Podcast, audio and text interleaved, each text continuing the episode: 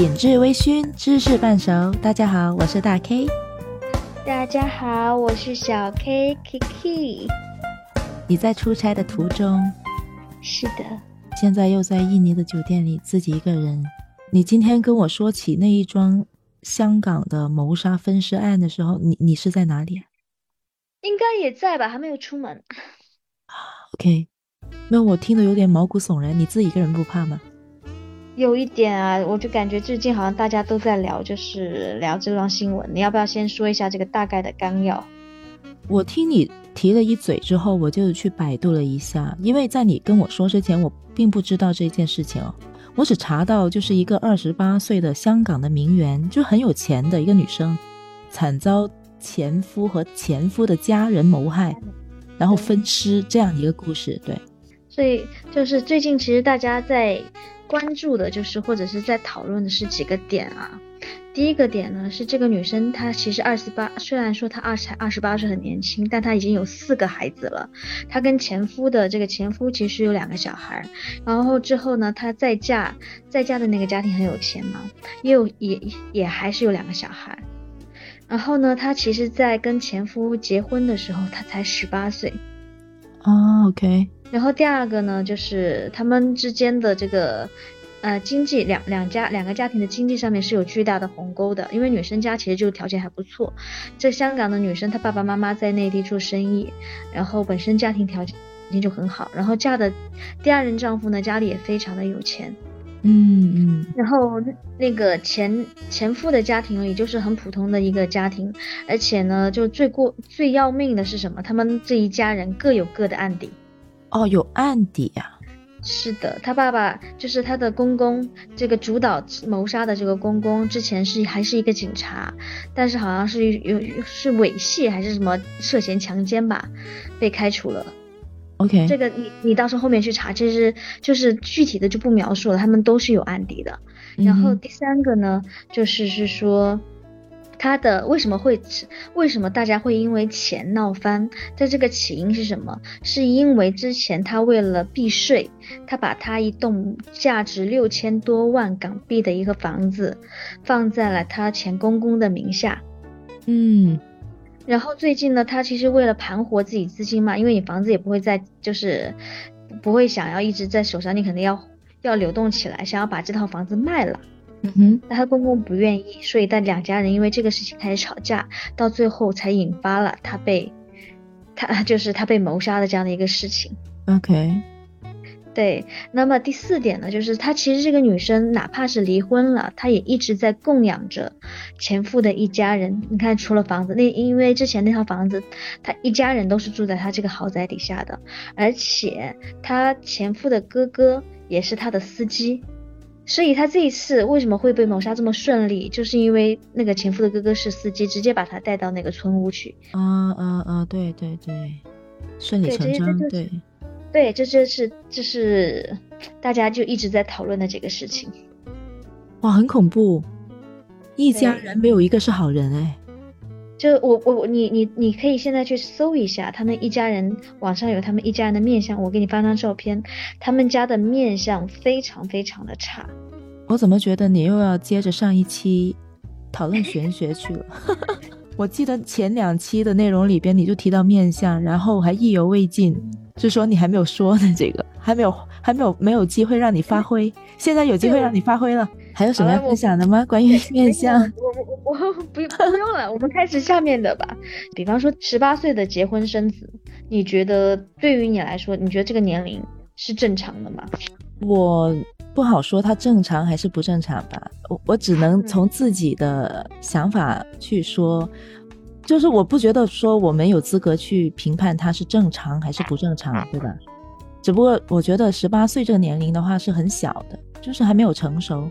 而且很多事情没有经历过，你说就步入婚姻，那我觉得肯定会引发很多的问题。对，除非你说你这个人的命运特别好，一辈子可能都是平平安安的，而且身边都是贵人，然后一辈子都活得很幸福。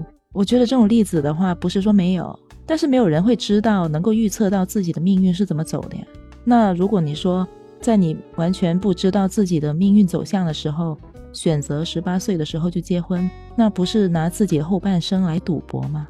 是的，就是我觉得别人可能不太清，就是我就不做评论，但对于我来说，在我18岁的那个时候，我因为我读书算很早的，我18岁已经就是刚刚都已经大18岁满的时候，7月份生日嘛，是刚刚读完大一。嗯，我就感觉那个时候我还是跟小孩一样，我当时18岁那一天，我满脑子想的都是我终于可以进网吧不用被查身份证了。我想说你应该满了18岁应该还会有人查你身份证吧。也没有，其实18岁之前大家也不查了，那网吧他们根本不管你过不过18。但是我当时18岁的时候，就最开心的一点就是我可以正大光明不怕人家查我身份证了。OK， 就不要说18岁了，我就现在回想，因为我之前我当时那个时候其实不是会流行写博客嘛。嗯嗯，我就记得我在还不要说18，我20岁，我当时写博客写的内容是什么？我希望有一个男的忽然降临在我身边，他能够跟我说带我走。带你走去哪儿？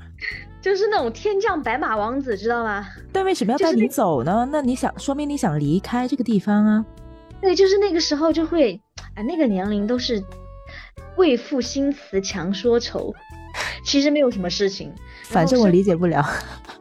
就是对于我来说啊，就是那个时候就是感觉，就是拥有一颗很少女的心，就是经常会觉得自己哎呀好愁，然后我要一个人在我的身边，他要带我走，多愁善感吗？对，还要自己给自己编织一个美妙的故事。对对对，所以我就在想，如果那个时候我不小心谈了个恋爱，然后怀孕了，造成我不得不去结婚，我没有办法想象在那个情况下结婚的我会是什么样，我也不相信那样子的我能够处理好那么复杂的一个婚姻的家庭关系。嗯嗯，18岁结婚生子真的非常的，首先第一个就是这，当然这不是指责受害者有罪，只是我是觉得，如果但凡我们都是女性嘛，如果是有小孩或者是怎么样，我们都一定不会去赞成自己的孩子自己的女儿在18岁那一年去结婚生孩子，对不对？你身边有没有那么小结婚的？没有，她是20岁那年生的孩子，而且她生完之后就离了。 OK， 然后她家庭条件好不好？家庭条件不好，他们家，但是他现在依靠，因为他小朋友生出来，小朋友都是在给爷爷奶奶跟外公外婆带，他其实没有带到什么，是个女孩，对，但是他运气很好的是，这个女孩子很听话，很乖。那么其实就像去年暑假，因为刚考上大学嘛，他有带他女儿来我家，就真的和姐妹是一样的。然后我们一起出去唱歌，去看展，都是可以一块的。嗯嗯嗯，就那个时候我是觉得哎挺好，就是有个这么早点生孩子挺好的，但是没有，但是真的我觉得他是运气好，就小朋友他没有走歪路，而且反而跟他的关系也都很好。是啊，我也觉得这是命运的安排。对，这个是他的运气好，我觉得不能够独论，有多少的小女孩她其实或者小朋友她在这个时期中她是会走歪路的。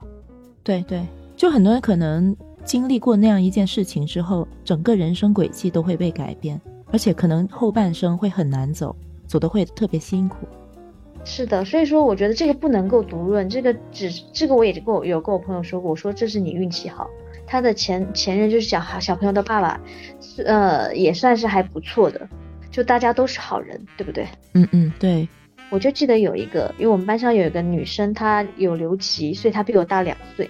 嗯，然后在我上大一的时候，7岁上大学嘛，在我上大一的时候，他19岁，他已经生孩子了。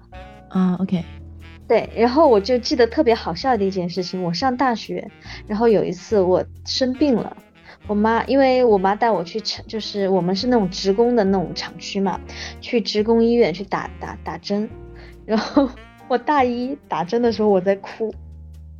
然后我同学带着他的孩子在我旁边哭，他的孩子在我旁边哭。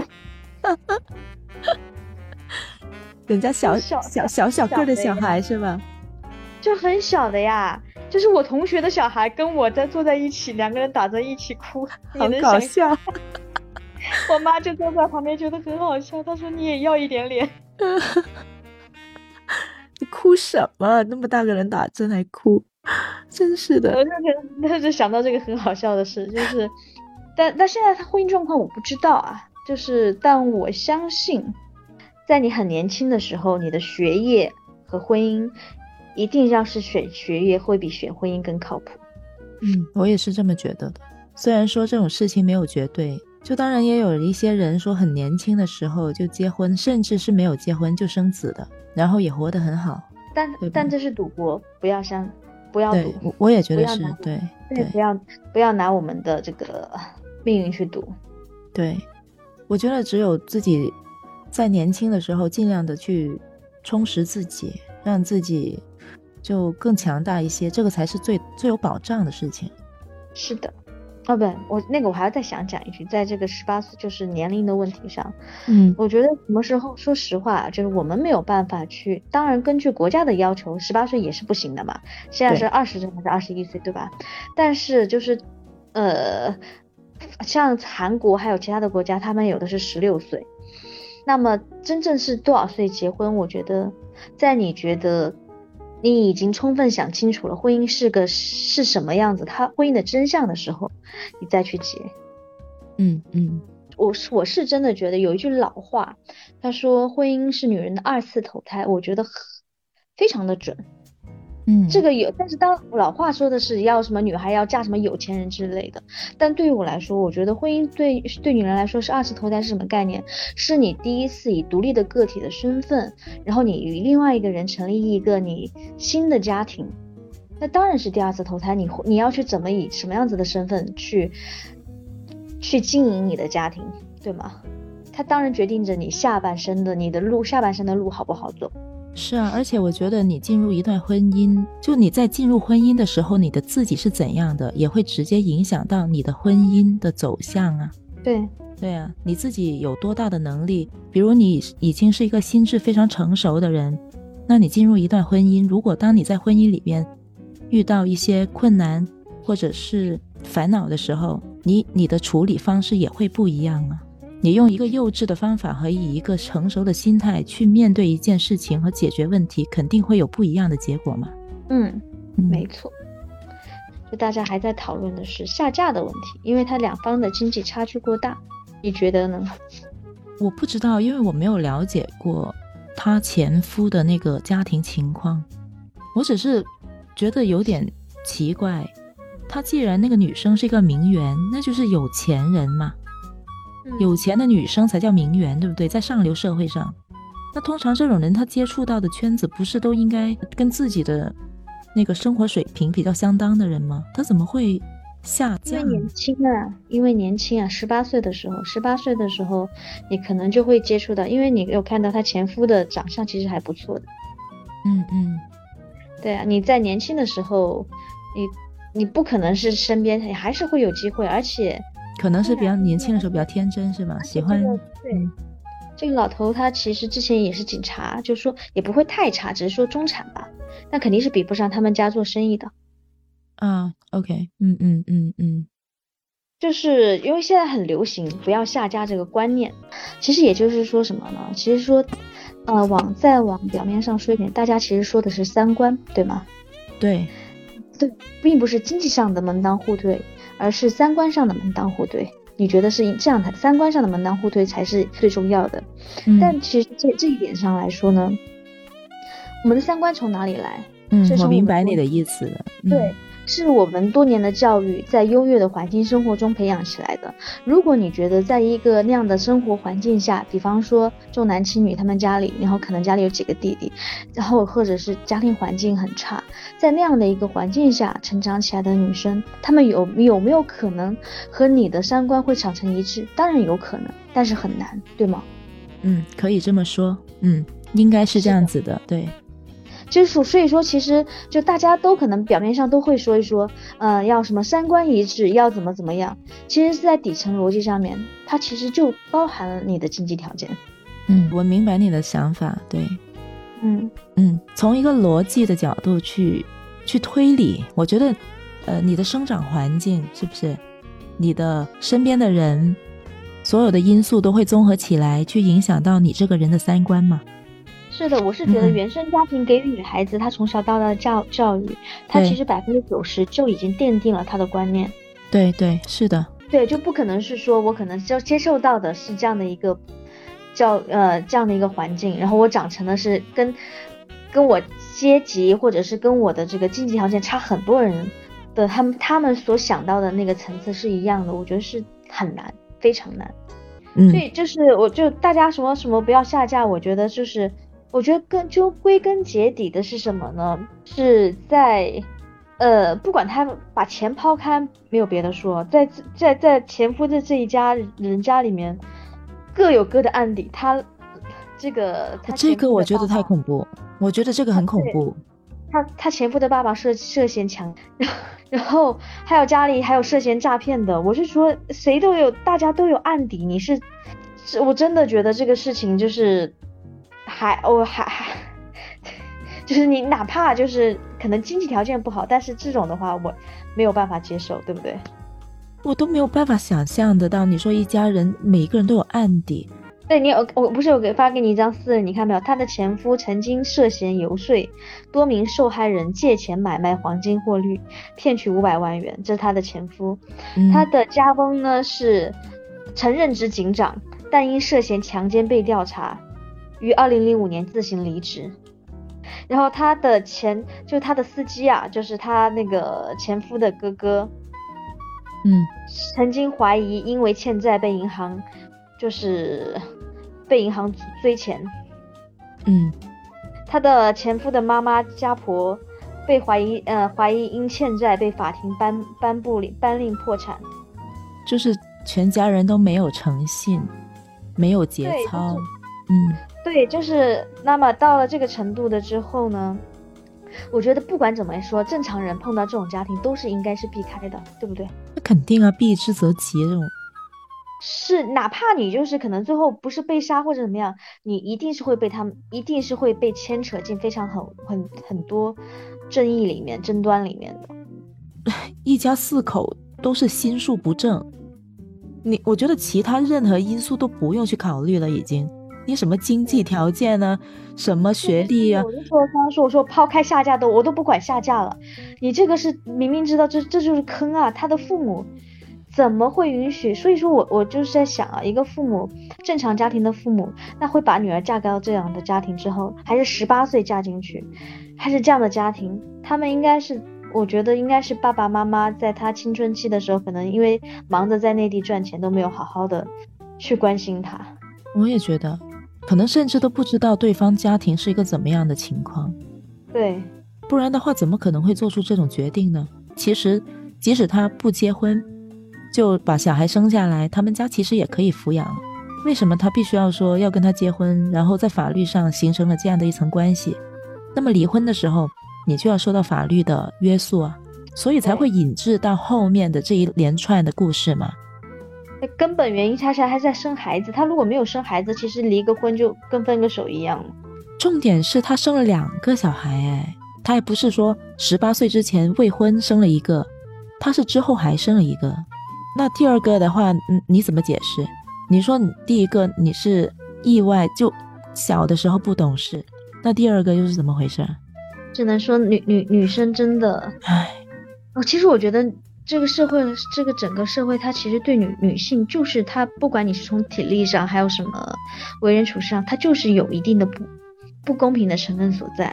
是啊，这个没有办法。对，所以说我们，这不是要怪他的意思，就是身为女性，或者是当我们有女儿的时候，就真的要因为他们的退路真的没有像男性那么多，而且他会时常确实是会有各种危险。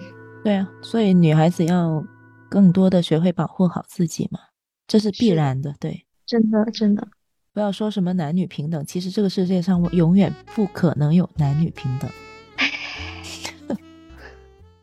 然后下面呢，其实就可以开始讨论这个人性的问题。其实我看到那则新闻的时候，第一反应就是觉得人心很可怕。是，我没有想到其他更多的东西，那些什么细节性的那种，比如他是怎么死的呀，然后他死之前发生了什么事情啊，其实我都没有去想，你知道吗？我只是很单纯的想到，为什么就是跟自己以及自己的也叫做家人吧，曾经是一家人，是不是？你怎么说那个关系都曾经很密切过吧？那怎么可以说为了一套房子，还是说为了那一笔钱，然后可以那么恐怖的去把人杀了，而且还要分尸？而且最新的一期是他们后来找到了他的头，在汤锅里跟和很多的青萝卜和胡萝卜一起。Oh no， 有多大的仇恨？我觉得这就是一场有预谋，他不是激情杀人，他是有预谋的谋杀。我真的没有办法去想象，就是不过我觉得我们正常的话应该是没有办法想象的，因为我觉得已经近乎于变态了。我觉得普通人应该是理解不了他们为什么会做出这样的举动，而且是一家人，大家联合起来。就但凡这里就说明这一家人其实没有一个正常人，但凡有一个有一点正常的人，他们都不会一起联合起来做这种事情。对啊，就像一群魔鬼一样。对，我觉得有一句古话说的非常好啊，叫生米恩斗米仇，大恩如大仇。你有听过这句话吗？没有。他就是说当你给一个人一点点的时候，他会感你的恩，但是你当对他非常非常的好，什么都给他，然后你有一天忽然可能要把那个恩稍微拿回来一点点点，那就相当于你跟他有了大仇。这个事情就是这样子的，他之前把出资6000多万的豪宅挂在了他的前公公的名下，我觉得这个算大恩啊，在香港房价那么贵的地方，他有这套豪宅给他们住。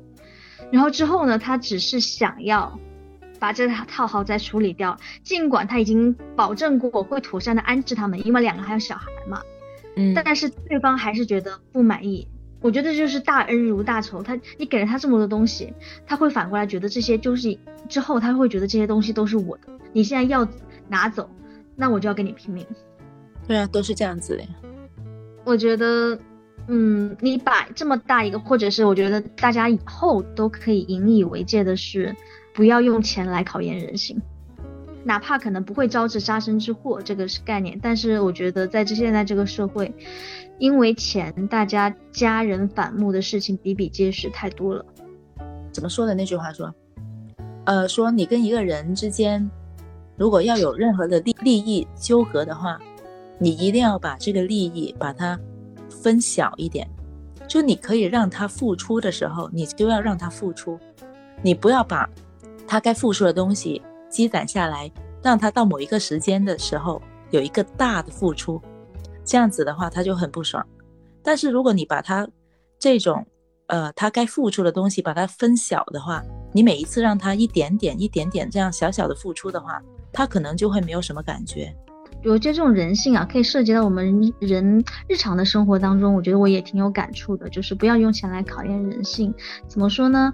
那当你跟你的朋友可能经济层面不是在一个层面上的时候，比方说啊，他可能差一点，那有的人可能会就是每一次都请客，然后什么事儿都为这个经济比较差的朋友做，就是为他着想。那其实对于这个经济条件比较差的朋友来说，长久以往，我不觉得他们两个人的友情能够持续下去，你觉得呢？很难。对，就我觉得会往两个方向。如果那个就是经济比较差的朋友，他是一个比较有骨气的人，他理所应当会觉得就是你是在施舍我，然后你就是我对你来说是没有用的，或者是你就是一直在被施舍的状态。他长久以往，他可能会远离你。这是一个可能性。第二个，他就长久以往，他就会觉得，哎，你就是有钱啊，你就是应该给我花。他拿得非常理直气壮。那长此以往，你自己心里其实是会不平衡的。对啊，现在不是有一种很奇怪的现象吗？就是借了钱给别人的人，好像还不好意思去追。当你去追的那个人还钱的时候，其实朋友就已经当不成了。对，欠你钱的那个人好像还自己是大爷一样。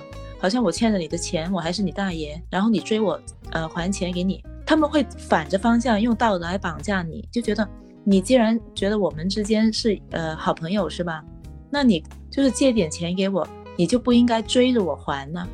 有的人会这么去想的，好像就你借钱给我，给我花是理所当然的一样。所以很多人他们会觉得是说到底要不要，我觉得甚至于到底要不要借钱给朋友这个话题，它其实也是当时也有很多人讨论。那这个就是另外一种的概念上，我要不要拿钱去来考验我们的友情，拿钱去考验你的人性。因为我自己有经历过，你有经历过吗？我不太，说实话我不借钱，然后可能除非就是这世上能跟我借钱的人应该不超过3个，而且我一定会问缘由。如果我觉得你的问我借钱的理由不是我可以借钱的这个原因，我是不会借的。比方说如果我觉得你是可以通过小额贷款的方式，那我不会借，我只会借那种叫是救急不救穷嘛。对，如果你是真的是非常急用，家里有什么事情，那我会借，就是我的好，而且一定是要是我的好朋友，就其他人我都会非常明确告诉他，对不起，我不借钱，哪怕我觉得就是以后我不需要有这个朋友，他可能会不跟我当朋友，那我也会非常直接告诉他我不借钱。对，然后也会有一些朋友的话，我觉得我还是比较，我是可以那种跟哪怕跟好朋友，他们借完钱到当一天，我就会直接问他要，我说你这个钱因为他跟我说可能1个月嘛，那如果他没有主动说的话，我会主动跟他提，我说你大概什么时候能还？但是基本上不存在这个情况，基本上在我开口之前，就是能够问我借钱我又借了的朋友，他们都会，如果是还不了，他会提前跟我说，我可能这次还不了，我要大概到什么时候。我觉得这样的才是一个比较好的一个往来方式，对吗？对，是的，没错。但是有的人他就不会这样子。哎，就我觉得人性真的是一件非常的深幽的事情，对吗？就是我觉得首先就刚刚你说的嘛，那拿钱来考验人性，就朋友之间，我觉得如果是借钱的话，对我来说啊，如果是我要决定借钱给朋友，首先当然是我要去问清楚他借钱的理由是什么，或者是我要深度了解我朋友的这个人品啊、个性。但其次，我觉得如果在借的时候，我一定心里是有底，一定是心里是有数的，也就是说，我借出去的钱，哪怕是他还不回来，我也能认。我觉得一定要做到这样，我才会去借这笔钱。你说不要用金钱去考验人性，对吧？但其实我还真是会做这么一个动作的。不，我是说，首先就是不要拿这个钱来考验人性。但其实，在我们借出去钱的时候，我们也就是在考验人性啊。只是说，我觉得是个概念是什么？不要拿你无法承受的这个钱去考验人性。对，是的。其实我自己就经常做那种，就是借小钱来考验人性的举动。对，如果是小钱的话，可能对就非常那个。我其实也经常问朋友借，因为我就好像我跟你讲个很好笑的事情，就是我来印尼的那一天，因为我手机上之后会有一些钱，我很怕我自己会花掉，我就会放到理财定期。结果来12月份我来印尼出差的前一天，我把我手头上所有的钱都放进理财，我本来是打算留10000的嘛，出来正好出个差，十来天是够了，我全部都放了，身上只剩下了1000块钱。OK， 然后我就到处打电话给我朋友还叫我打电话说你打个电话过来，然后我说你现在赶紧给我10000块钱。我还是分了两笔，我问我一个朋友，我说你先给5000，我再算了一下，我说10天不一定够，我再给我另外一个朋友打个电话，我说你再给我，你也给我5000，然后等到下个月发工资我再还。那你有试过就是你借钱出去，你这种是属于你向朋友借钱去考验朋友对你的那个情谊了，是不是？没，不是考验，根本不用考验，是我真的把钱全部放在理财里面了，我没钱了呀。那你干嘛非要这么做呢？我弄错了，本来想留10000的，结果放进去的时候我根本没想到全放进去了呀。哎，还是个工科生，哎，这么简单的数学都没算好。但我觉得这是几个概念，还有一个事儿就是什么呢？我给你举个例子好了，是在我们家的例子，有我的亲戚，当时呢非常非常亲的亲戚啊，就是具体什么关系我就不说了，2个非常亲的亲戚，一个呢他当时就是像单位上不是会有分房子嘛，然后他有就是他有这个有给他一个名额，然后但是他自己要付个几十万才能把这个名额买下来，嗯，然后当时我这个亲戚他没有手头上没有这么多钱，所以我另外一个亲戚，大家都是至亲，就跟他说好，那我来出钱，这个房我来出钱把这个名额买下来，这个房子就算我的。但是两个人没有写任何的协议，嗯，应该是好多年前了。然后呢，等到这个房子就住了一段时间以后，这个买下来这个房子的亲戚呢，他是手头上遇到点困难，但他需要把这个房子卖掉啊。那我那个给名额的亲戚，因为他名字是他的嘛，但钱是我另外一个亲戚出的嘛，嗯，他就站出来说了，他不同意，他说你要卖可以，那你要给我多少钱？嗯，就是两个人都觉得自己在吃亏，一个觉得我就是买你，我就是你就只是出了一个指标，我给你几万块钱不就得了吗？那另外一个觉得是说我这个你要是没有这个指标，你哪来这套房子？那我这些增值的部分全都是我的。嗯嗯，对，也就是这个原因，就是你想想看，就是说真的，其实能有很多很多钱的没有，但是因为这个原因，至亲啊，老死不相往来。嗯，所以说我觉得很多时候，特别是在我们要规避什么呢？就是，当然我相信所有人相信家里亲戚或者朋友的人品，但是我们真的是要去规避这种风险，就是比方说大家合伙买房子，或者大家合伙做什么事情。或者甚至是大家合伙做生意，一定要提前把黑脸做到极致，把所有东西都全部把这些不好讲开的地方摊开来的东西全部都要摊开桌上，一笔一笔我们算清楚，这样我觉得我们才可以去进行一个商业上的来往。是的，我觉得关系越好就应该要把细节写得越清楚。是的，因为所有的合约只能防君子，不能防小人。对，哪怕是就是大家可能都是一般的关系，但是你等到如果你不说清楚的话，大家在刚开始的这个理解上就会有差异的话，到最后好朋友往往都是会这样闹翻的。是啊，所有的协议白纸黑字其实都只是为了保护君子之交嘛，就是为了保护大家的利益。但如果是对小人的话，其实你写的再清楚都没有用，他不认的。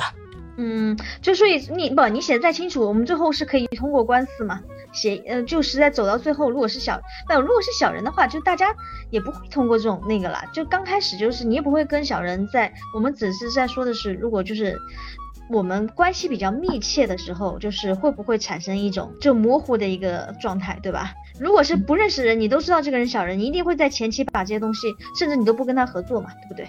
对，我觉得既然已经知道他是小人的话，那就直接不合作。对，那肯定都不合作啊！我在说的是，就是在我们没有明确，而且或者是我们甚至关系很好的时候，大家就是一定是不要去模糊这些金钱的这个界限。就比方说，我们大家都觉得自己是很正直或者怎么样，那你有没有想过？我有的时候自己会问自己一个问题：当我处在就是我家亲戚那个环境，那可能。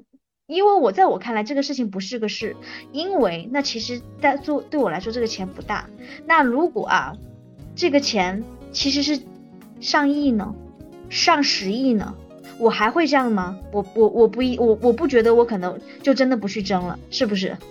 对啊，所以就说嘛，你借钱如果借3000的话，他基本上可能会按时还，是不是？但是如果你借给他30万甚至300万的话，那他会去衡量啊，就是我不用再跟你打交道了，因为我觉得钱对我来说更重要。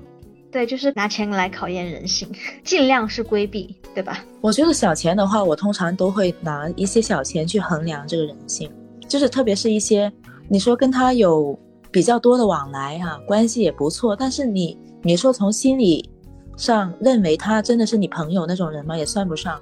但是也会有那种人向我借钱，但借的也不多，可能借个1000块钱啊，2000-3000啊这种，我也会就问一下他，你为什么要借着钱干什么呀？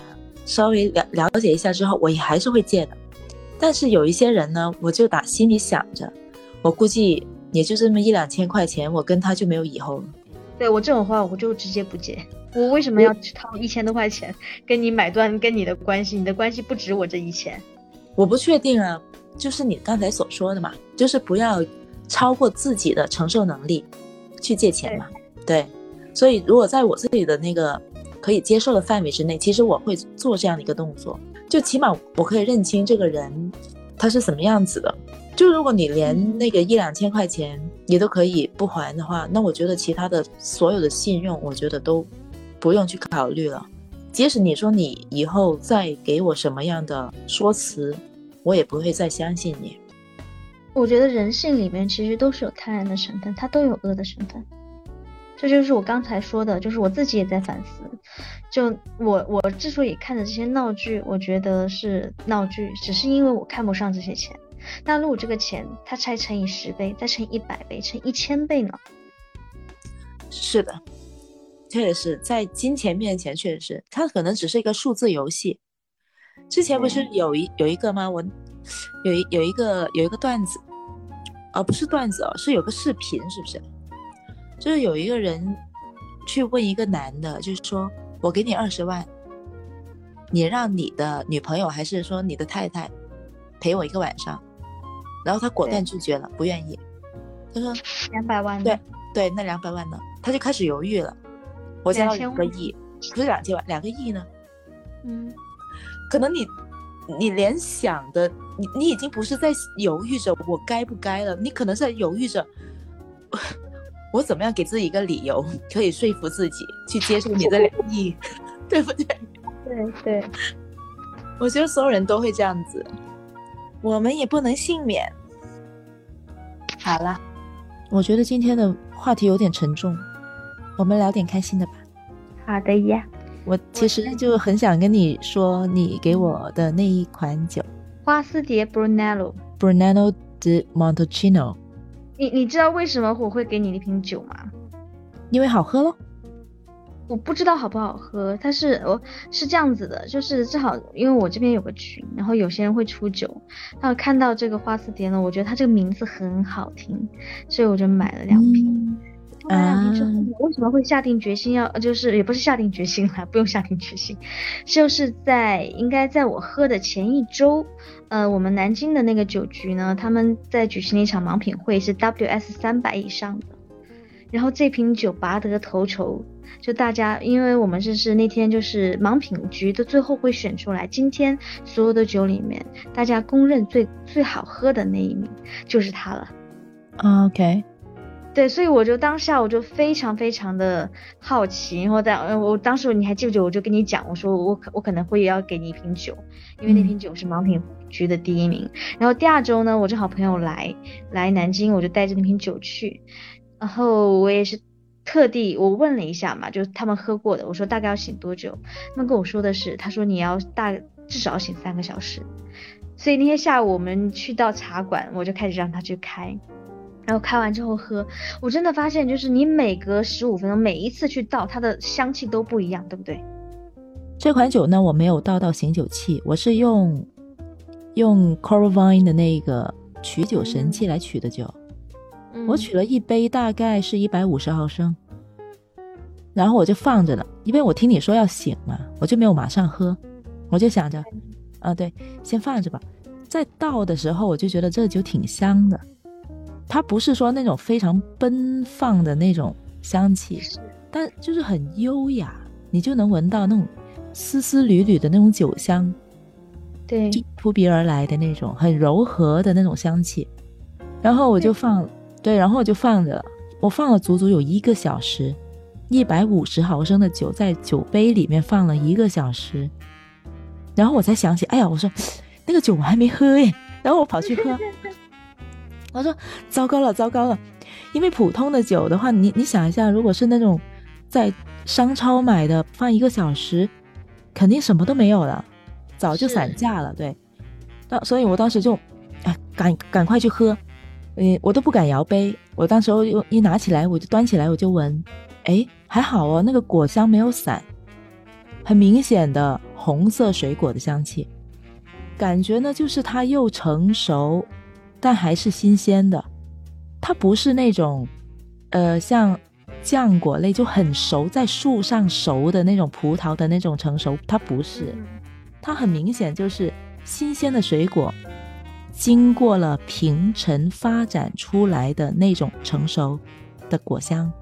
因为我已经在杯子里面醒了1个小时了嘛，所以它已经发展出来了，所以我觉得那果香恰到好处。感觉我觉得它的酸度并不会说特别高，它属于偏高吧，偏高的酸度。我最喜欢的是它的单宁，太漂亮了，它又强劲、那个、但是又很非常的完美，对不对？对对对，它又强劲，我特别喜欢那种强劲的单宁，很带劲，对，但是它还不至于丝滑，但是已经做得非常细腻了，然后满嘴已经很丝滑了，就很香，然后你喝非常的香，刚开始是有你说的果香，之后后来会慢慢的它有木质的香气，对，木质的香气也是很明显、啊、橡木桶的香气，对，木质的香气到最后甚至会有那种皮，然后最后是那个皮革的香气，对对对，就是一二三层香气全都有，非常的丰富。不过我觉得这款酒离outstanding 的话，它还是有一个距离。我会给它 very good， 但我不会给它 outstanding。嗯哼，为什么呢？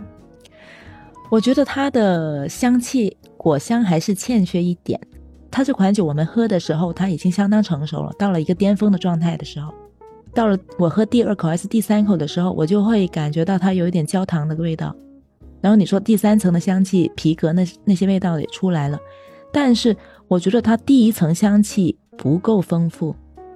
嗯哼，就我如果要丰富的话，我应该是可以闻到红果的香气，可能甚至会有丝丝的黑果香气，或者有一点花香、啊、我不觉得它有很多的黑果香气哦。我有闻到，而且我有闻到那种玫瑰的香气啊！那我知道，我肯定是那款酒喝晚了。我在杯子里面醒了1个小时。不会啊，那我在醒酒器里面有醒2个小时啊。那不同啊，你那么多的酒，你整瓶酒倒到那个醒酒器里面醒啊，而且你那么多的酒在醒酒器里面醒了才2个小时，我150毫升的酒在酒杯里面醒了1个小时。那可能是有，就是我是觉得它的香气是非常的完美的。嗯，我觉得还不至于，而且它的单宁我觉得它可以做得更好一点，就是我总觉得它欠缺一点东西，我不知道是不是因为我喝的时间点不对，就是没有太感受到你说的它每隔15分钟喝，因为你是一整瓶酒喝嘛。对对，我只是就是喝了那一杯而已，但是三层香气都有，至少你一款酒三层香气都能同时拥有的情况下，这款酒就已经相当好了，更何况它其实真的非常的便宜，说不定人家卖给你便宜了，要是你这款酒上到架上去在市场上卖的话，肯定买不了这个价格。对，我在淘宝上看有一家是最便宜的卖到340一瓶，这样的酒还可以啊，还不错。我买的是270嘛，这样是很划算，还不错。对，300多，我就觉得波尔多五级装就特别好的五级装，嗯哼，它喝起来大概也就卖这个价格嘛。波尔多的五级装不是大概也就300多块钱嘛，是不是？对。然后我觉得波尔多的五级装。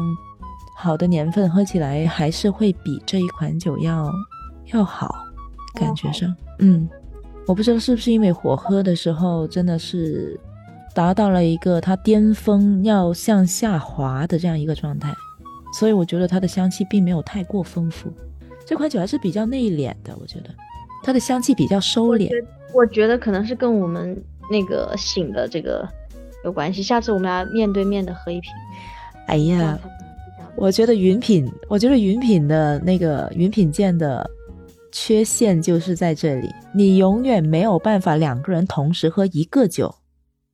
对，就是你醒的方式不一样，就你感觉就是你即使整一套流程都一模一样都没办法，因为你开的酒和我开的酒就不是那个酒，就不一样。对，所以这就是。